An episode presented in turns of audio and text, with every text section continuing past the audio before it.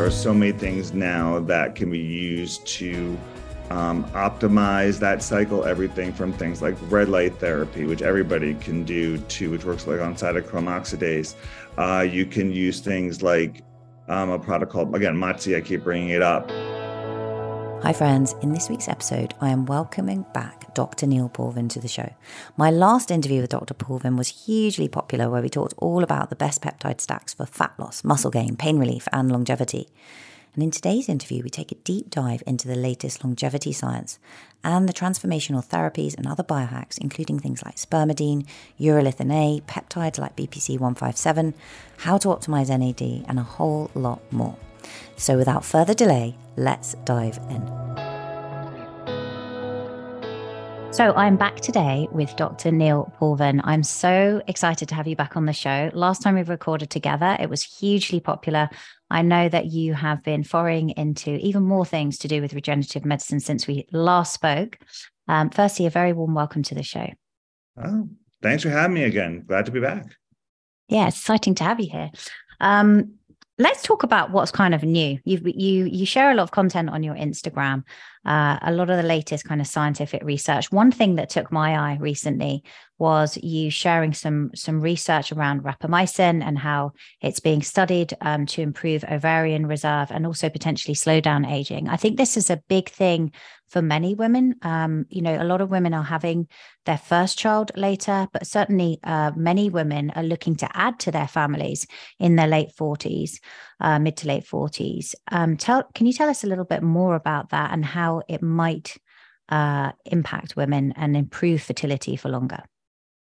Sure. Yeah. I mean, rapamycin was initially founded as just a, a cancer immunosuppressant at higher doses um, multiple years ago. And now it's become pretty much in vogue for a lot of quote unquote biohackers who are just trying to, in theory, prolong um, life, improve longevity. Um, and then as their people were using it and they were research went in specifically in terms of rapamycin aging, and also that kind of now linked in with there's such a huge investment now in trying to improve female um, the, the duration that females can have children. Um, that we're the only you, animals out there. We're only we're, females can only reproduce for probably less than half their lifetimes. So a lot of research has been going to that. That's now kind of meshed with what the research was with the longevity part of rapamycin.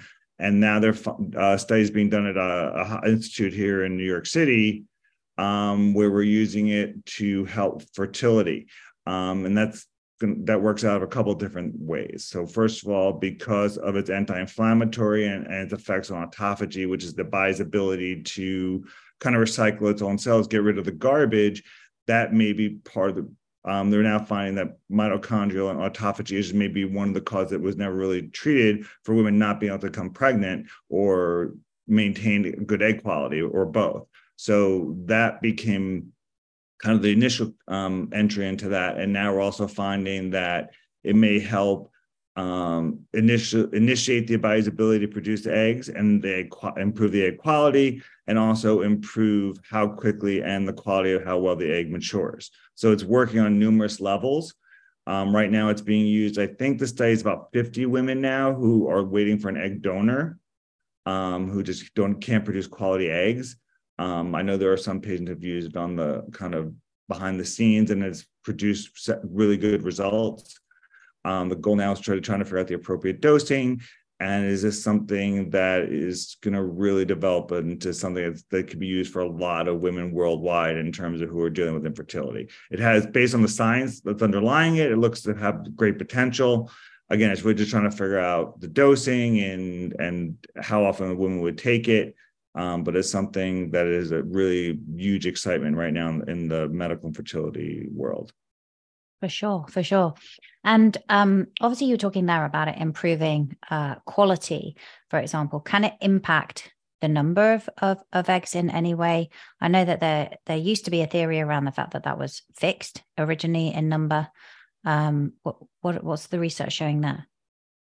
I mean, it, that's it, that's very limited. Is now this is the first one of the first major studies with rapamycin and egg production in humans. It's in other animals. It has um, improved egg um, uh, egg number. Um, hopefully that will be, be reproduced in humans. But again, we're now just entering the, the human rapamycin uh, fertility trial. So we'll know more, hopefully in a year or two, we'll know a lot more than we do now. Again, there's great potential, but in other animals, it's shown um, that possibility. And what about for women, uh, for example, who have completed their families, but they are in perimenopause? Would there be potential benefits to them uh, trying something like this to actually delay uh, menopause and some of the because obviously when we look at menopause it brings with it potential adversities in terms of health like increased inflammation increased stress you know um, bone density issues um, sometimes blood sugar regulation if people and obviously uh, we'll talk about the lifestyle measures but do you think that there would be any benefit to women deliberately trying to delay menopause in terms of aging using rapamycin or just in using anything? I um, think um, I think in general, um, kind of leading out from rapamycin, but also how rapamycin might help with that. Would there be a benefit to women in doing that? Oh, definitely. I mean, definitely. That's again that that's where a lot of research is going in terms of optimizing how long women can have optimal hormone production. I mean, women need estrogen women need progesterone for new for muscle building brain health cognition energy um, all the, and more in terms of the benefits in terms of anything from hair skin i mean the, the list goes on and on and on so um, it is something that all the things that we're using now to potentially maximize women's health and uh, and and increase their ability to have a normal menstrual cycle and normal female hormones as long as possible is something that I would definitely recommend for most women in conjunction to whatever, again, we're discussing with their healthcare provider. But again, things like we um, I already mentioned in terms of mitochondrial health, dealing with autophagy, dealing with inflammation, and then maximizing hormones are all going to be big components of how women can uh, prolong normal menstrual health. And that's now corresponding with the, our ability to do deeper dives, lab work wise, inflammation wise, and potentially into even autophagy and things like that. So I think it's it's the next couple years, it's going to be a lot more prominent. Mean, the last thing I'll say is that the problem was that, and it's been around for a while now, is that a lot of studies weren't done on females because they couldn't figure a way around a way of doing going around women have hormone cycles and they're not set like men are. But now, again, there's a bunch of money being poured in, a lot of studies going. on That'll give us a lot more deeper dive into that. Detoxification is so important now more than ever with the number of toxins we are exposed to daily in our food, water, personal care products, and environment. No matter how careful we are, it's impossible to totally get away from the chemicals. And we also have to think about detoxifying the toxins we produce through cellular respiration and clearing excess hormones like estrogen. Our skin is one of the key ways we detoxify, and that's why I love to include sauna as part of my weekly routine. But going to a facility with a sauna can be time consuming, and investing in one yourself has been expensive in the past. That's why I love Bon Charge's sauna blanket. It has so many benefits from raising your heart rate to that of physical exercise, so you burn calories whilst you relax. You can burn up to 600 calories in just one session. The sweating helps flush out heavy metals and other toxins, and the infrared light, which heats the body directly rather than the air around you, meaning you get the same benefits at a lower heat. Bon Charge's sauna blanket is easy to set up, taking less than a minute. It heats up rapidly, and you can enjoy a session for 30 to 40 minutes whilst relaxing, reading, watching TV, or even meditating. So you can truly stack your hacks. Bon Charge's sauna blanket is also low EMF compared to other brands on the market, and it's the quickest on the market to heat up. So it's an easy thing to fit in. When I'm not working out in the morning, you'll find me meditating in my Bon Charge sauna blanket with their red light therapy mask on my face, boosting collagen while I relax. And Bon Charge are giving listeners of this podcast 20% off their sauna blankets, red light therapy devices, and other wellness products. Bon Charge ship worldwide in rapid time with free shipping on every sauna blanket and 12 months warranty. Simply go to boncharge.com forward slash Angela and enter code Angela20 at checkout. That's B O N C H A R G E dot com forward slash A N G E L A and use code Angela20 to save yourself 20%. What would you say then? I know a lot of uh, listeners um, of, of, this podcast are kind of in their 40s. They're looking at optimizing health span alongside longevity. What are some of the key things that you think are important for a woman to be thinking about? Sure. I mean, the, the key thing I tell everybody is it's the core four no matter what sleep, exercise, diet, stress. I mean, the main things we now know, especially, I mean, sleep and exercise are the, are the big two maintain that normal circadian rhythm. We know there's effect on the immune system, effect on the hormone system if you don't have a good circadian rhythm. And as well as we know sleep is when you recycle your hormones and, and increase your numbers of the hormones that you need. Um, and then we again the, every day I think there's a new study that shows how important exercise is for maintaining hormones and health and bone strength and to limit sarcopenia, which is the breakdown of muscle, especially as females get older, but men as well. Um, those are the big two. Um, and then the other pieces are kind of beyond that. It's optimizing hormones, um, making sure that you're discussing things with your doctor and ter- getting a getting tested and getting evaluated. I'm not sure how controversial the statement will be on this. Uh, try to avoid going on type of birth control if humanly possible, because it does deplete your hormone levels. Um, and then there's again the other quick other quick things um, that we always know. I mean, gut health is still obviously important in terms of maintaining um, gut balance. We know the gut brain axis that the, there's issues the gut. We're knowing more and more of the microbiome, butyrate, and things like that that, that are going to affect the brain as you get older. Uh, and then probably the other big one is mitochondrial health, um, which has become a really big push for me and other people out there. That I mean, again, I think a study comes out every day linking uh, problems with the mitochondria health to pretty much every illness out there at this point. Um, and we know there's about five or six main processes that go on with the mitochondria that are going to affect health in general and also uh, in terms of specific, in terms of females specifically. Um, and, and it's work on from different aspects, from everything from doing red light to uh, something called a peptide called MOTS-c to a product we discussed before, uh, urolithin A mitopure, which induces mitophagy, to dealing with oxidative stress, which is a, helping your body control what are called free radicals. So those are probably the core ones. I mean, I could probably go list of 10 more things that are out there, but those are kind of the big ones that I, I stress with my patients. And I, there's some new growing research behind. So if we look at that, obviously the, the let's assume that people are working on those pillars in terms of like managing their stress, getting the right exercise, the right sleep, and the right nutrition. Um, you mentioned quite a few things there that I want to pick up on. First of all, in terms of mitochondrial health, and I think this is a big issue. Uh, it massively affects energy levels as well. And I think that if you look at and this would uh, correlate with my own experience. If you look at women in their 40s, I think that as a decade, it's an extraordinarily busy decade for most women.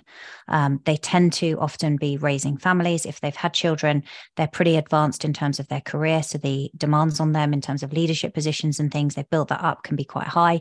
If they're still working, often they're having to couple into that mix. Maybe they've got aging parents they're looking after. I think they are being pulled in multiple different directions. So I think that the energy demands are very high. Um, and then they have this hormonal disruption that's taking place uh, a little bit, little bit like when puberty happens, right? We're sort of exiting out a little bit the other end. Um, mitochondrial health, you said that there are five to six main processes in terms of uh, enhancing the health of mitochondria. Could you elaborate a bit more on what those are? Sure. Um, so the one thing I mentioned was, yeah, definitely um, the body's uh, the issues with mitophagy, which is the same as autophagy, just for the mitochondria, where the body is able to recycle, replenish, and replace uh, damaged mitochondria. Um, the second one would be um, the one that most people you mentioned energy is the electron transport chain, which is the most the body's ability to produce their energy. For people old enough to remember Pac-Man, it's like you're producing ATP, which like your little power pellets, or you're plugging into your socket. Um, there are so many things now that can be used to um, optimize that cycle. Everything from things like red light therapy, which everybody can do, to which works like on cytochrome oxidase. Uh, you can use things like um, a product called again MOTS-c. I keep bringing it up, and I'll probably bring it up again another couple times um, MOTS-c or another peptide called SS31. Um, we're using um, a product called methylene blue, which works on boosting ATP and again on cytochrome oxidase. Um, so a lot of different and th- people know NAD or even think simple things like magnesium or CoQ10. All those different things can be used to amplify energy and mitochondrial health. Um, again, inflammation, inflammation is everywhere. We want to do what we can to decrease inflammation. Um, I mentioned oxidative stress, which is the body, your body, no matter what it does, it's going to create, a, like anything else, it's going to create a few sparks or a little bit of dust. The body's good at getting rid of that. It's when your body, you're producing too many, too much dust or too many sparks that your body can't keep up, and that those will create damage. So that's where the, the use of, of antioxidants come in. Um, and there's tons of antioxidants out there NAC, glutathione, a new one that's kind of become it's known for sleep, but now melatonin has really become a very popular antioxidant because of its ability to um, because of the fact that they're really good antioxidant, but has so many other benefits as well. Um, but you don't want to be using antioxidants all the time. We know you kind of usually want to um, kind of do it occasionally, do it as a cycle, not do it in perpetuity. Um, I mean, there's probably more than five. I mean, the main other ones we look at are again depletion of any chemicals, like anything else. If you just if your estrogen's low, you want to fix it. If there's a patient who's low in magnesium or any NAD, like I mentioned before, those are things that want to be replaced. And then there's really small ones that nerds like me love digging into. There's called fission and fusion, which those chemistry people know is either the breaking apart of the binding of the mitochondria, which actually will affect the way the mitochondria works and and, and functions, and what's called mitochondrial with mitochondria, what's called mitochondrial biogenesis, which is the growing of more mitochondria. Exercise is the easiest one to do. Actually, things like dry brushing and things like that actually may augment that. Um, cold people do cold plunges um, also can induce mitochondrial. Eh, easy for me to say mitochondrial biogenesis. And then the new one that people may be hearing about soon is what's called endoplasmic reticular stress, which is the body's ability to the, the mitochondria's ability to make proteins and regulate proteins. And again, it's like any any other process, your body normally has the ability to get rid of the bad ones. Like if you have a bad whatever bad fruit that you're making, you get rid of it. But when the body can't keep up with the bad ones, and then the bad ones take over, um, then you're in trouble. And that we're seeing now with conditions like diabetes, potentially we're seeing a lot now for Alzheimer's um, and they're thinking something actually an antibiotic called Zithromax may help that, and a couple other things like actually rapamycin may have an issue there, too, uh, a benefit there too. So there's a lot of things that we can do. You, something you picked up on there, you were talking about dry brushing for the health of the mitochondria. I've always associated that with detoxification and kind of enhancing lymphatic flow. People who do things like gua sha or dry brushing, there's been a couple studies that have shown that vigorous action may increase some mitochondrial biogenesis. It's not anywhere close to where doing things like sauna, like sauna or cold or exercise is going to do. It's just something that anybody, anybody says they can't do something, if you can't do any dry brushing or exercise, then we have then this, then we're in trouble here. So that's kind of why I brought it up. But it's yeah. on the lower end of, in terms of benefit. We want to stimulate regardless, right? Um, tracking back now, methylene blue and red light therapy what's the best way to utilize those two things together? Is there a particular timing? What would you recommend? Together, I mean, together is obviously the, the perfect timing. I tell people to do in the morning just because it can be very stimulatory. So obviously we don't want to affect sleep.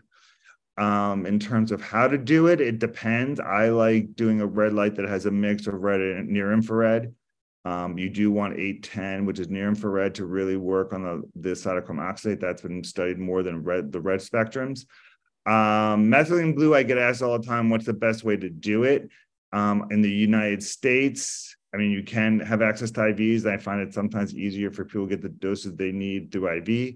I'm not sure how uh, the prevalence of that throughout the. I know I have I have actually have several patients throughout in Europe, and they have no access to it. It's very hard for them to find um, that you can get the oral medication. Um, the, with methylene blue in general, you want to make sure if you're on any type of psychiatric medicine, you discuss with that provider if you should be on methylene blue because they can have some poor interactions. Um, but again, I recommend finding that dose that works to you. I'm actually very sensitive to it, so I do low dose. I have a colleague who is the opposite and loves only feels it when he does mega doses of it. So some you have to figure out what fits. But the goal is usually find that start low dose, um, I mean, I, the most of the pills are out there are 4, 8, 12 milligrams.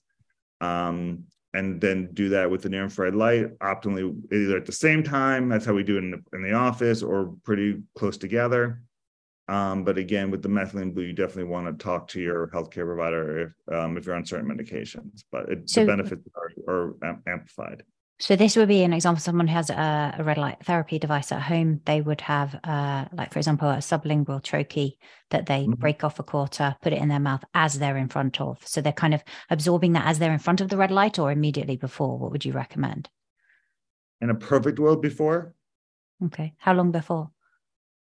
Um, I mean, the half life. I've heard different things. I mean, if I talked, I've talked to a lot of the experts on it. They'll say anywhere to thirty to sixty minutes.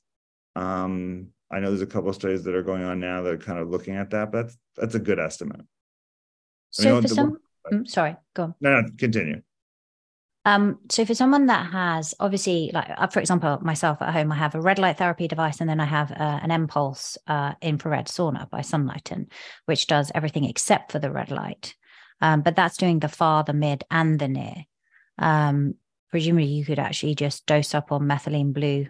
Would there be any downside to doing that pre sauna?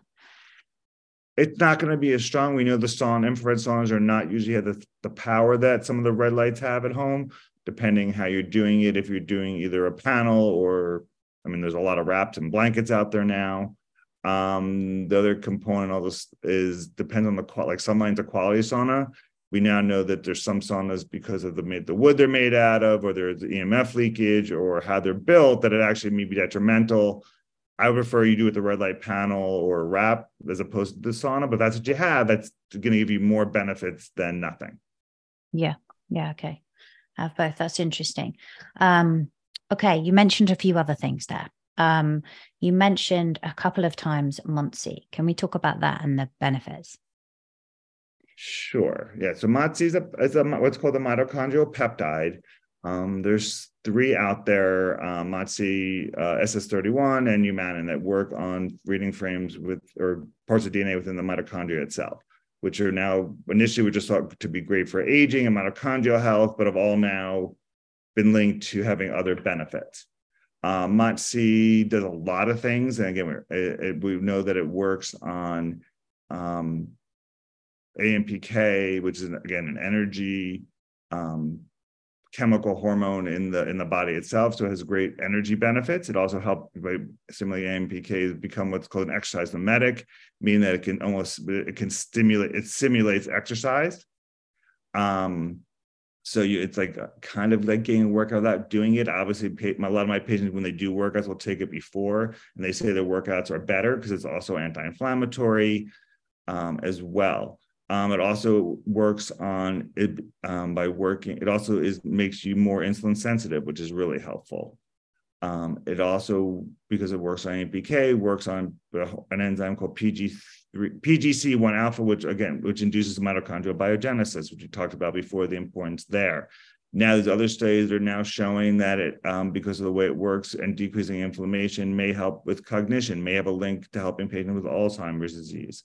Um, and then also a couple of studies showing because of the way it works and muscle building can help women with sarcopenia and osteoporosis, which kind of leads back to some other conversations of things that women can take as they uh, as they age. It's one of the ones I definitely recommend as part of my anti-osteoporosis, especially uh, anti anti-osteoporosis program, especially women who already have ne- have poor looking DEXA scans or low estrogen because they were prematurely menopausal or so on.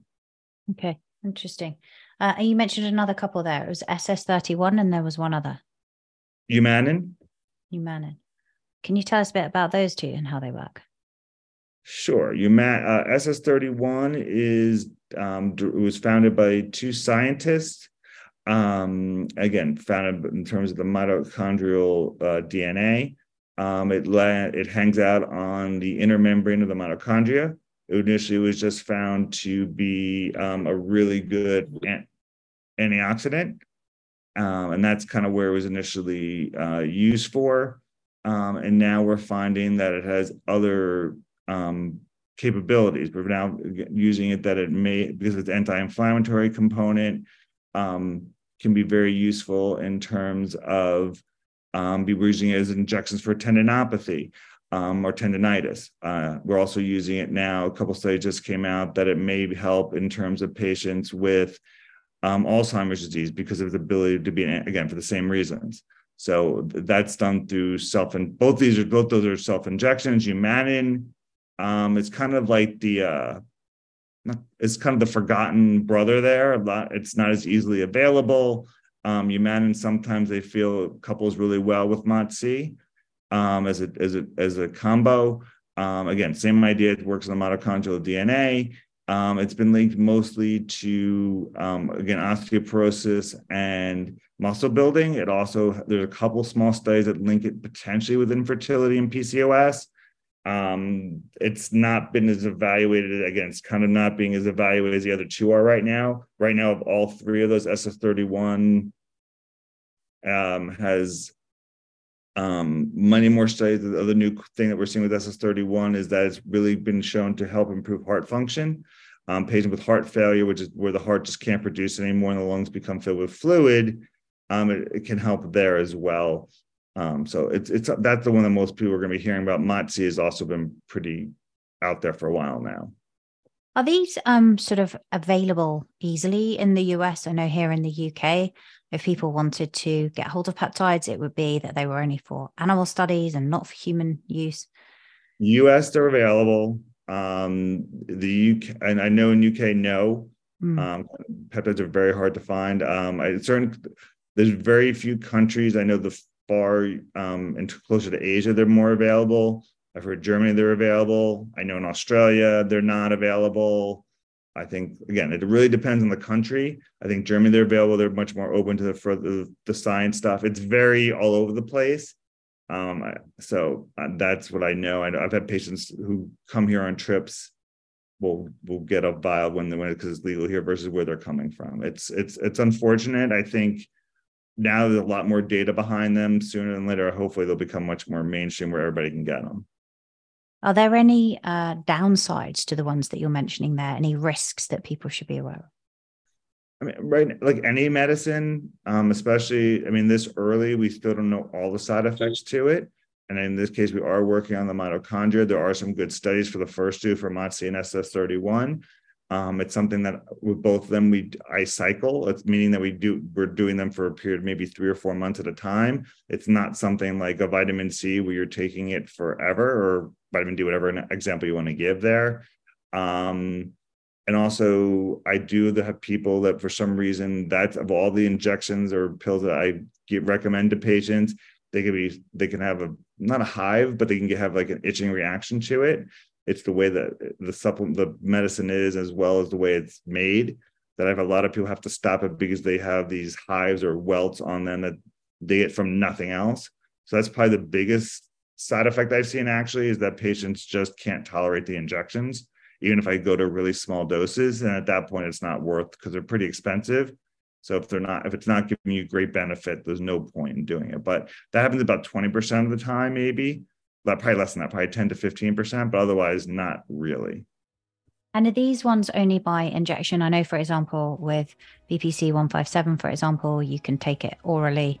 Are any of these available orally? Not yet. We're, not yet. Not, we're not close to that, I don't think, right now. I don't know about you, but while I'm probably not that interested in living to something crazy like 160, I do want to live the healthiest life possible so that I can enjoy it to the max.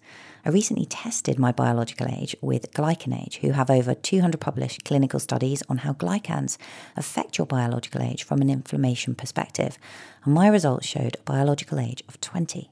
I'm 47, so I was pretty happy with that. Now, if you'd like to learn more about how to optimize your health and lifestyle so that you can live younger longer and achieve a state of high performance, then you may be interested in my biosyncing 90 day blueprint. I'll be opening up limited spots soon, so to express your interest and get on the waitlist, head over to angelafoster.me forward slash biosyncing. That's angelafoster.me forward slash biosyncing, and I'll put a link in the show notes below this episode. Okay, what about in terms of facial peptides? So, kind of colloquially, we see uh, like skincare brands have been using them for a long time. They say there's peptides in them.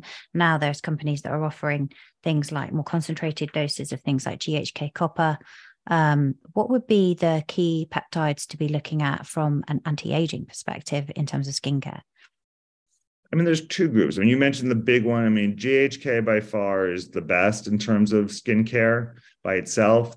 Um, the other ones that we tend to use is a lot of time is uh, BPC, which is anti-inflammatory and can help boost collagen.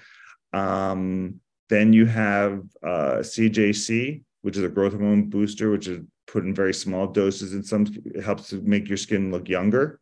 Um, again, it's something to use really on a, on a as needed basis. Um, then we have the Botox, what are called like the Botox peptides, which are Leuphasyl and Argireline, which stimulate that type of reaction. It's not going to be anti-aging per se; it's more cosmetic appearance. Um, and then you have again, there's a couple companies out there. I'm not sure if you want be using brands or not. Um, that has made their own proprietary peptide that's been shown to help with the damage to the mitochondria actually, and is getting more and more uh, penetration into the market as well, which has had pretty good success. So now a lot of these companies are all making their own proprietary peptides that are just theirs and that everybody else can't use.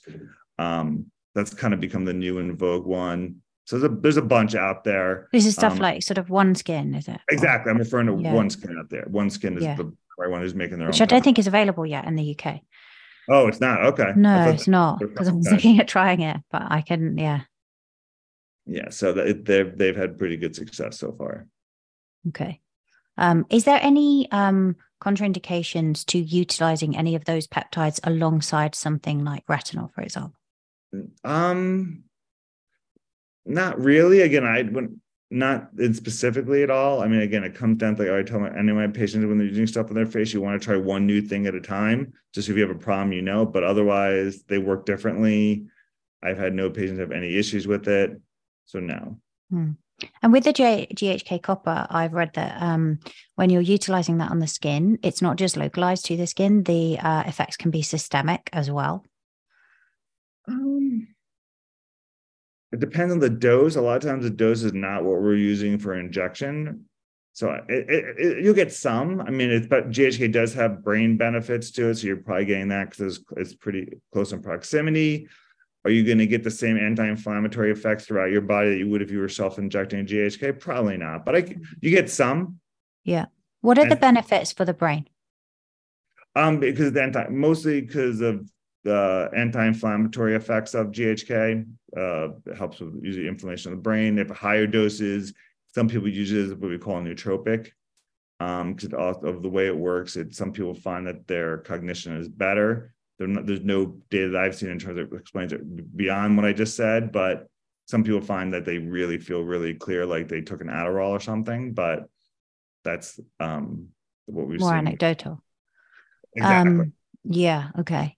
And interestingly, like while we move on to the brain, there's more and more that I'm seeing coming out. Um, Dr. Rhonda Patrick's talking about it quite a lot uh, recently in terms of people who have carriers of APOE4 um, and the risk of Alzheimer's disease. Um, I have one copy of that as something that I'm kind of following quite closely. Um, I know that alcohol, for example, even very moderate alcohol consumption may be more risky for someone with APOE4. Um, when we look at people who have tested their genetics, they're aware that they carry that that gene.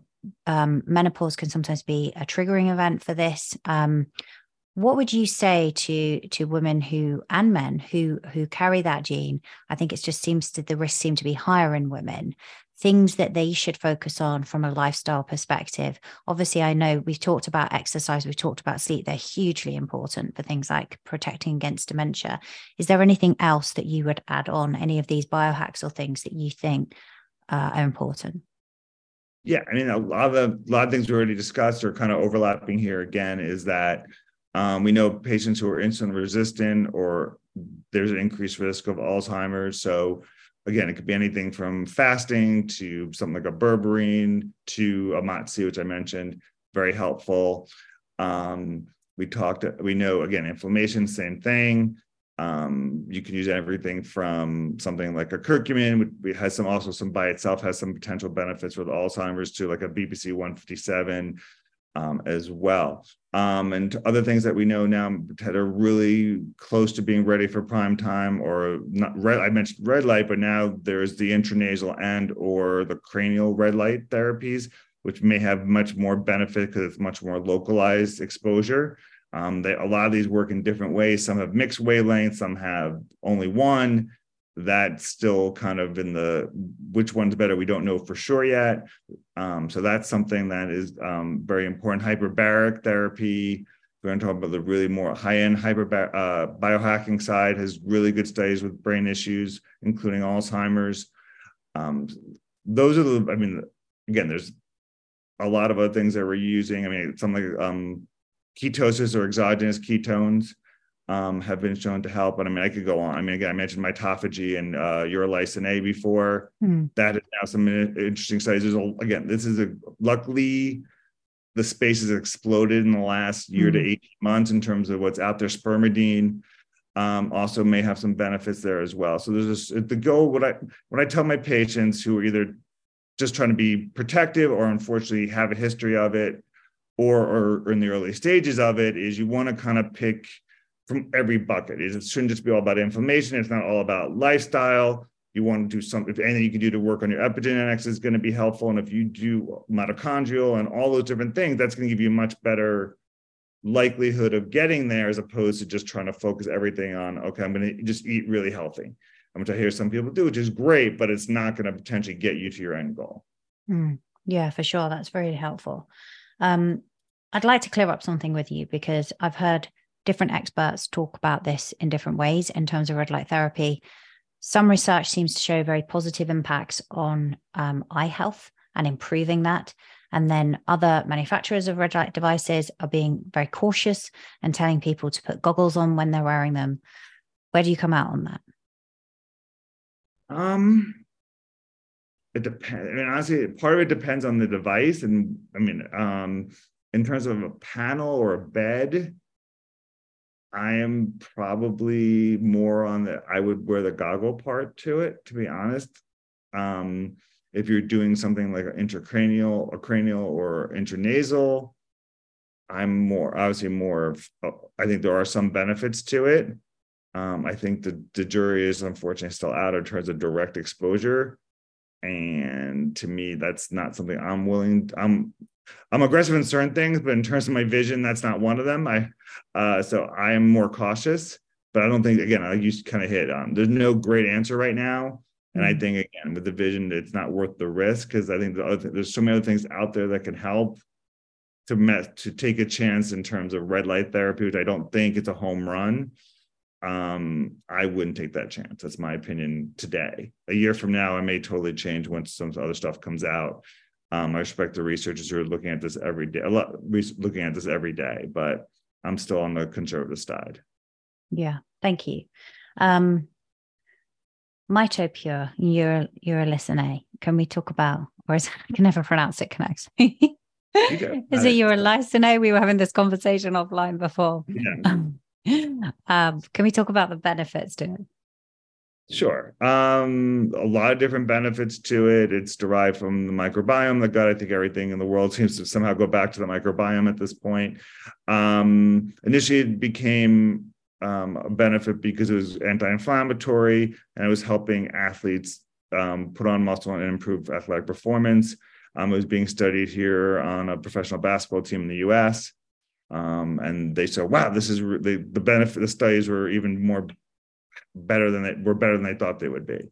And now, as the research has just come out more and more, um, as you're using it and finding out how important mitophagy is in a lot of other um, disease processes, um, it's now being used as something for osteoarthritis. Um, it's something that's being used again for Alzheimer's. Um, it helps heal the gut lining. There's some studies that have shown that as well. Um, it's now potentially going to go linking back to initial part of the conversation with fertility. So it's something that's very easy to take. It's two pills a day, um, depending on the where you're getting it from. Um, there are some patterns out there as well um, that are um, pretty strong. It's still unfortunately not as out there as it should be, just because of the cost and to get really pure urolithin A is pretty difficult at this point. Um, but the companies that do make it do a really good job with it, and it, it's something that has I recommend to pretty much all my patients at this point, just because of the, the lack of side effects and the numerous benefits that are out there right now. Mm-hmm. Great to know.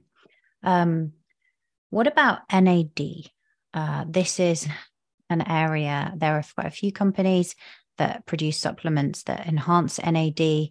um, with other kind of sirtuin enhancers alongside. Um, there seems to be controversy over things like NMN, really, I think partly due to the dose, because when we look at Dr. David Sinclair, for example, the amount he was taking isn't really available in a lot of these supplements, for example. What would you advise uh, in terms of optimizing for NAD? That's a rabbit hole. That is especially US become a, I don't think I think it's mostly here compared to anywhere else in the US. Um, partially because of David Sinclair, NMN is banned in the US. So oh, is it? Yeah, it's going to become banned in the US. Oh, I didn't um, know that. He's a proprietary pharmaceutical product that's supposedly be coming out or being in, in, last stage of testing. So that supersedes any of the supplements. I mean, you can still get it a little bit. So that really kind of in the US has kind of narrowed the conversation. Um, so most everybody who is taking NAD is taking uh, NR instead of the NMN versions of it. Why is it um, being banned? Sorry. Because the way our government works in the health department or the pharmacy, the, the drug department is if there's a form, since there's going to be a prescription version of something, there okay. cannot be a supplement version which is not controlled since the prescription version will be uh, will be regulated. Okay. Um, and there's also some financial stuff, patent stuff. It's a, a lot of different combination of things there. It's gotten pretty ugly. Um, but yeah, so for our patients, it's NR. Um, I tend to push a dose of op if possible. Um, I think it's um, NAD has initially was like the super drug. I don't think it's a super supplement that fixes everything. We know the link to sirtuins may be questionable at this point. Mm. It's not it's not the anti-aging fountain of youth product, but it does have some benefit. Um, again, it was a study showed that it does help potentially help with a part of the whole co- cocktail that may help with Alzheimer's disease. It definitely helps with potentially muscle growth. It can help with cognition in general. So it's something that should be part of your supplement cocktail. I believe, again, like you mentioned, if you are going to do NAD, you do want to take boosters, things like either um, B6 or apigenin or TMG. You do want to take that as part of your cocktail. Um, a lot of patients that we do when they're doing their mitochondrial booster portion, we'll do that with them. Um, and a lot of it, I mean, we do have patients who are still doing the IV, which allows you to achieve a much higher dose of NAD. The studies on the IV are very, very sparse at this point. It's more just totally anecdotal at this point in terms of is IV better and more bioavailable than NR, which probably has the most studies out there now.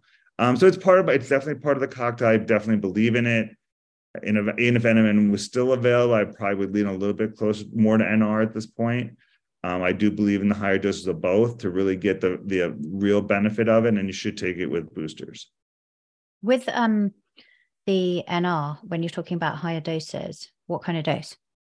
500. Some people go even higher than milligrams. That. Yes. Okay. And uh, with NMN, what dose? I know you, you can't use that much in the US. Yeah, now, I, am trying to think about it. I mean, I pushed it. I mean, there are people taking 250, 500. Some people are taking up to a thousand. I mean, there's products that are based in Europe that are that high that people are still able to get now. We'll see what happens in the over the course of the year here. Um, mm-hmm. There's a couple really good products in Europe that are actually probably better than, the, what's made in the US um, of NMN. Okay. Um, and then spermidine as well. Can you talk a little bit about the benefits of spermidine? Sure. I mean, I love spermidine. Um, uh, I think it's again, it's part of my core protocol with most patients. Uh, spermidine, the only thing I'll say is the downside if you are allergic to gluten, make sure that you talk to your doctor about it before you go on it. Um, but otherwise, I mean, spermidine, the benefits are amazing. If you look at any of the anti-aging, um, the hallmarks of aging with now up to 12, it has actually the most hallmark checks of any product in the world, even more than rapamycin at this point. So it's something that patients, if you're looking to be healthy or anti-aging biohacker, it's something you definitely want to look into adding to your regime. Um, it's something that does everything from again it helps heal the gut lining. There's links to um, heart benefits. It is anti-inflammatory and it helps induce autophagy, which again is its ability to recycle the cell. It's, some people are now using spermidine because of that autophagy booster and its anti-inflammatory profile in fertility. So everything kind of links up here. Um, uh, I talk about Alzheimer's, it's anti-inflammatory. It's um, may be very helpful for patients to after their workout to help with muscle recovery with another substance called trehalose, which is a simple sugar. Um, the list goes on and on and on at this point. One of the reasons my patients tend to like it, honestly, which is, and I've talked to the owners of a couple of the major companies, the same thing they hear is that it's hair. hair I know. I, I take it, and I was going to say eyelash. It does work. It, mm. it, you talk. I mean, I, it's a thing I hear the most from patients are those two yeah. things. And there are, hair growth, and what was the other one? Eyelashes. Eyelashes. Oh yeah. So anything, and in, filling in your eyebrows. Yeah, I've, yeah. exactly. yeah, eyelashes, eyebrows, because that's a common thing as well for women, right? As you start to get a little bit of patchiness around the eyebrow area, and then it fills it. I, I like spermidine. What dose are you uh, suggesting spermidine? Again, if you're, it's something I build up in patients. Um, the studies are anywhere between six and fifteen milligrams a day, so I tend to go. I t- take about ten a day. Okay um it, it becomes there's only you want to try to once you know you can tolerate it you try to go higher doses. I know there's some people just can't tolerate a higher dose. Um i tend to do pills just because to put that much powder in a liquid is tough. Um um but that's something that i i again i recommend i cycle it probably twice a year. I don't do it in perpetuity continuously but i i love spermidine. You cycle it but so for what period do you cycle it for? I tend to try to do it like three months to four months on, a couple months off. I mean, not some people say you can cycle it, some people say you can take it continuously. I don't think there's gonna be an issue. They just the question is how much do you want to keep inducing autophagy continuously that strongly? We don't know for sure yet. Mm-hmm. Um, a couple of studies that you do want to kind of not be in that increasing it all the time. Why it's the same reason why people say you should be cycling rapamycin and not doing it in perpetuity. Um, I'm getting closer and closer, probably doing it all the time. Um, I found a product that has it like almost like a multivitamin with a high dose in there. So it makes it easier for me to take. Again, I'm a bad pill taker. I, will take three or four things. I don't want to take 21 pills and three shots a day. It's just not in my schedule. Hmm. Um, so, but I, spermidine is definitely like top five for me. Any benefits then to obviously they're helping with autophagy to actually taking things like NR, spermidine, uh, pre workout in the morning in a fasted state, going for a fasted workout, um, and kind of layering them in together?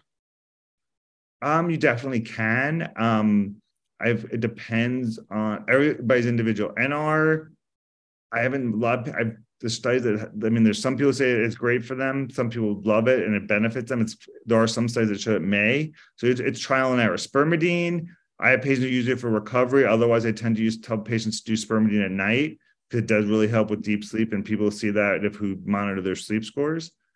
Um, I tend to be again pre-workouts. I usually recommend other things over that.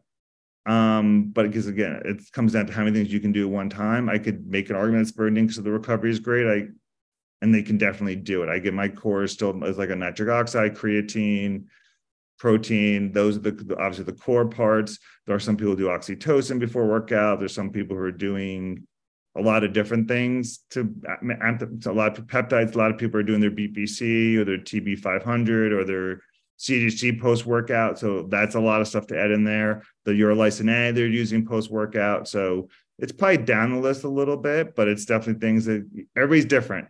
I I find I love my BBC workouts. Burning, I like taking it at bedtime. A colleague of mine takes it post workout, and the recovery is incredible. Also depends what you're doing. Mm-hmm. Um, doing really heavy, intense workouts or jiu-jitsu. I have a couple patients who are really into jiu-jitsu. They love it because the anti-inflammatory aspect of it. I'm more of a a low, like lower weight person, I use other things to really to really max max out my workout. Depends on the situation. What about uh, NAC uh, and taking this around exercise? I've I've seen some research suggest you shouldn't be taking that on exercise days. I don't love it post like as a, specifically for exercise specifically because it's an antioxidant. There's been data that shows antioxidants post can de- decrease your workouts and the mm. benefits of it. So it's not my it's not really one of the go-to's I would recommend to my patients. Um, Do you avoid it on workout days entirely and take it on non-workout days or? Um in a perfect world, yes. I mean, again, I'll admit sometimes I just I do it, I kind of have play of things by ear. Um in a perfect world, it depends what you're taking it for. If you're taking, I have patients who are taking it part of a brain protocol or um, the post-COVID protocol, and that supersedes everything else. in terms of just a maintenance protocol, in a perfect world, if you're doing a heavy workout, you should probably try to not take it if possible. It's probably the mm-hmm. best way I can answer that. What about glycine? Super cheap, seems to be very effective in terms of what a part of a kind of longevity stack. Also seems to really help with sleep, with gut health. Curious as to your thoughts there. Glycine is going to be something that everybody will be talking about probably in a year or two.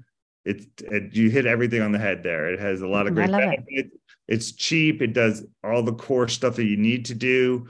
Very, I've, I've never had anybody have major side effects. They just came out in terms of that and, and Alzheimer's. So, I mean, if you, it, I would, it's definitely something that everybody should be taking. Mm, I love it. Um, okay, BPC 157. Let's talk about that because this is one I think lots of people, even if they aren't meant to be getting hold of it or getting hold of it and utilizing it. Uh, I've seen it uh, in an oral preparation. In fact, I took it in an oral preparation myself uh, from an authorized distributor here in Europe, and uh, it was incredibly effective orally for repairing a rotator cuff injury that I couldn't heal. And it was extraordinarily fast. Uh, I was dropping it under the tongue. Um, can you talk about?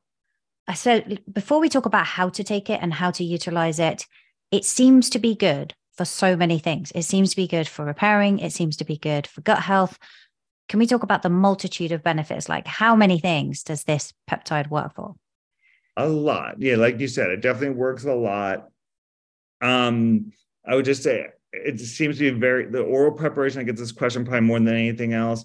It depends on who you're getting it from. It depends on your body. I've, it also depends on your gut health. It depends. Depends if it's droppers or pills. Um, I've had patients who get the pills and they love it. I've had patients take the pills and do nothing. They start doing the shots or the IVs and they feel like a new person. So it's kind of dependent there. But in terms of what it does, it, I mean, it, it, does a lot of things, like you said. I mean, it started as a gut health and ulcer um, healing medication. Then it started spreading in terms of the body's ability to heal muscles and joints. Um, and then it spread into um, using it for cognition. We know that it is a um, maybe some a low grade antidepressant. It helps regulate uh, norepinephrine and dopamine a little bit. So it does it. Um, what else? I mean, we use it now for in skin preparation. So it has very a lot of lot of great benefits to it. Um, we use it some cases in heart and lung inflammation. Um, that's kind of depends on where you are. Uh, TB 500 has taken over that a little bit, but it's helpful there as well. Um, so it just does a, like you said, it has a lot of really impressive benefits to it. Um, and it's something that people should definitely look into if they can get have access to it. And when injecting it, does it go into the area you're trying to heal directly? Uh, there seems to be some articles around like doing it in a triangle form. What's the best way to utilize that? See, I I've had too many horror stories from patients who've been injecting in the area um, for a variety of different reasons. Um, first of all, you, I mean, they don't know the anatomy and they hit put in in the wrong area or they hit a nerve or vein. So I, I and then I don't like that. I also don't like it. I, I even if it's me doing it, I don't recommend injecting in the area every day because you wouldn't get a flu shot every day. It's just too much. It's too much fluid in a small space. What I have patients do under my direction is I have them maybe doing two or three times a week in that area. It depends how big an area we're talking about. If we're talking about a shoulder or a knee, they're injecting pretty close to the area. If it's like a finger or something smaller, we're talking maybe twice a week, but again, much higher up. I don't have people injecting their hands or feet ever. I've had patients, but I've had too many issues with it. I don't recommend local on their own.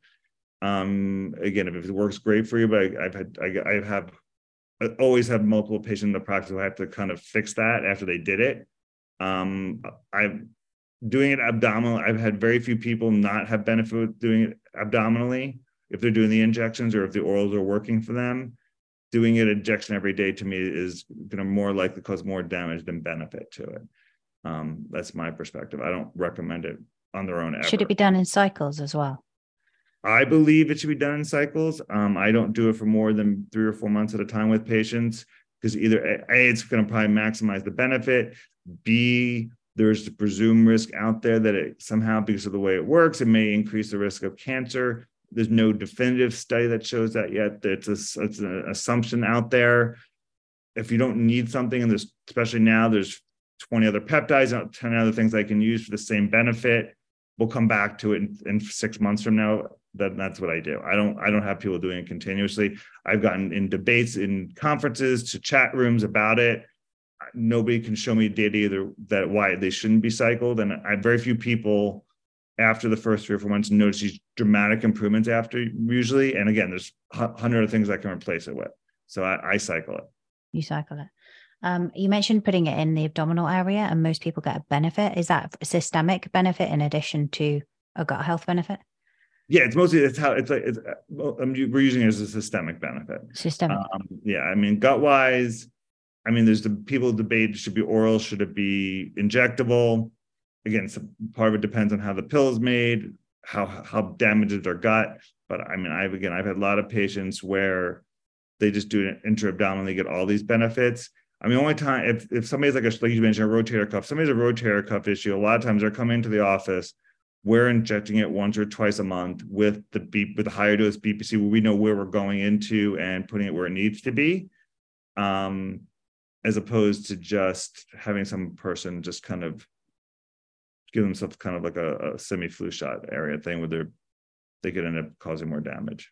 Mm-hmm. Okay. Um, and TB 500 is another one you've mentioned there. Uh, does there need to be a loading phase for that, or is that a bit of a myth like creatine?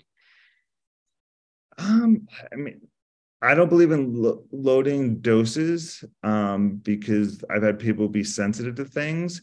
So, um, with any of the peptides, I tend to, unless the patient's already done it, I tend to go medium dose for most things. If, if I'm doing an injection with it, um, and then just quickly ramping it up. I'll tell either tell the patient how to do it, or they'll call me in two weeks and say, "Hey doc, this is working great," or "Hey doc, it's not working," and I can just have them increase the dose. That's what's great with injections that you can really quickly go from 25 units to 30 units, and then that's fine. So I don't really believe in the loading dose. I've had patients a week later, BPC or TB 500, say, "I feel so much better." So I don't I don't really buy into that as much. You don't need to. And do they help with things like burning fat? Are there any other benefits? Um, BPC, because of the gut health benefits and the anti-inflammatory, we're using it. A lot of companies are now mixing in their weight loss products. Um, TB4, I mean, again, technically it's anti-inflammatory. I don't really, it's not anywhere close what I would use really for weight loss stuff or burning fat. I mean, you could, so no, not as much with the TB4, the TB500. Okay. And lastly, nootropics. You mentioned these. What are your favorite nootropics? um, one of my favorite nootropics. Uh, I love my favorite if you can get it is Cerebrolysin, which is a European nootropic. It's either in, done as an injection or an IV. Um, I love methylene blue, and I love exogenous. I I'm an exogenous ketone junkie. I feel really good when I do that. Um, I mean, those are the ones that I like. Um, um, I also just something simple like um, um, spermidine actually works really well for me as a as a nootropic. Um, and then again, the, for patients who are looking for, I mean, for other patients, they love methylene blue. They love um, dihexa, which is a peptide cream, which I love. It's not an, even an injection. You can do that.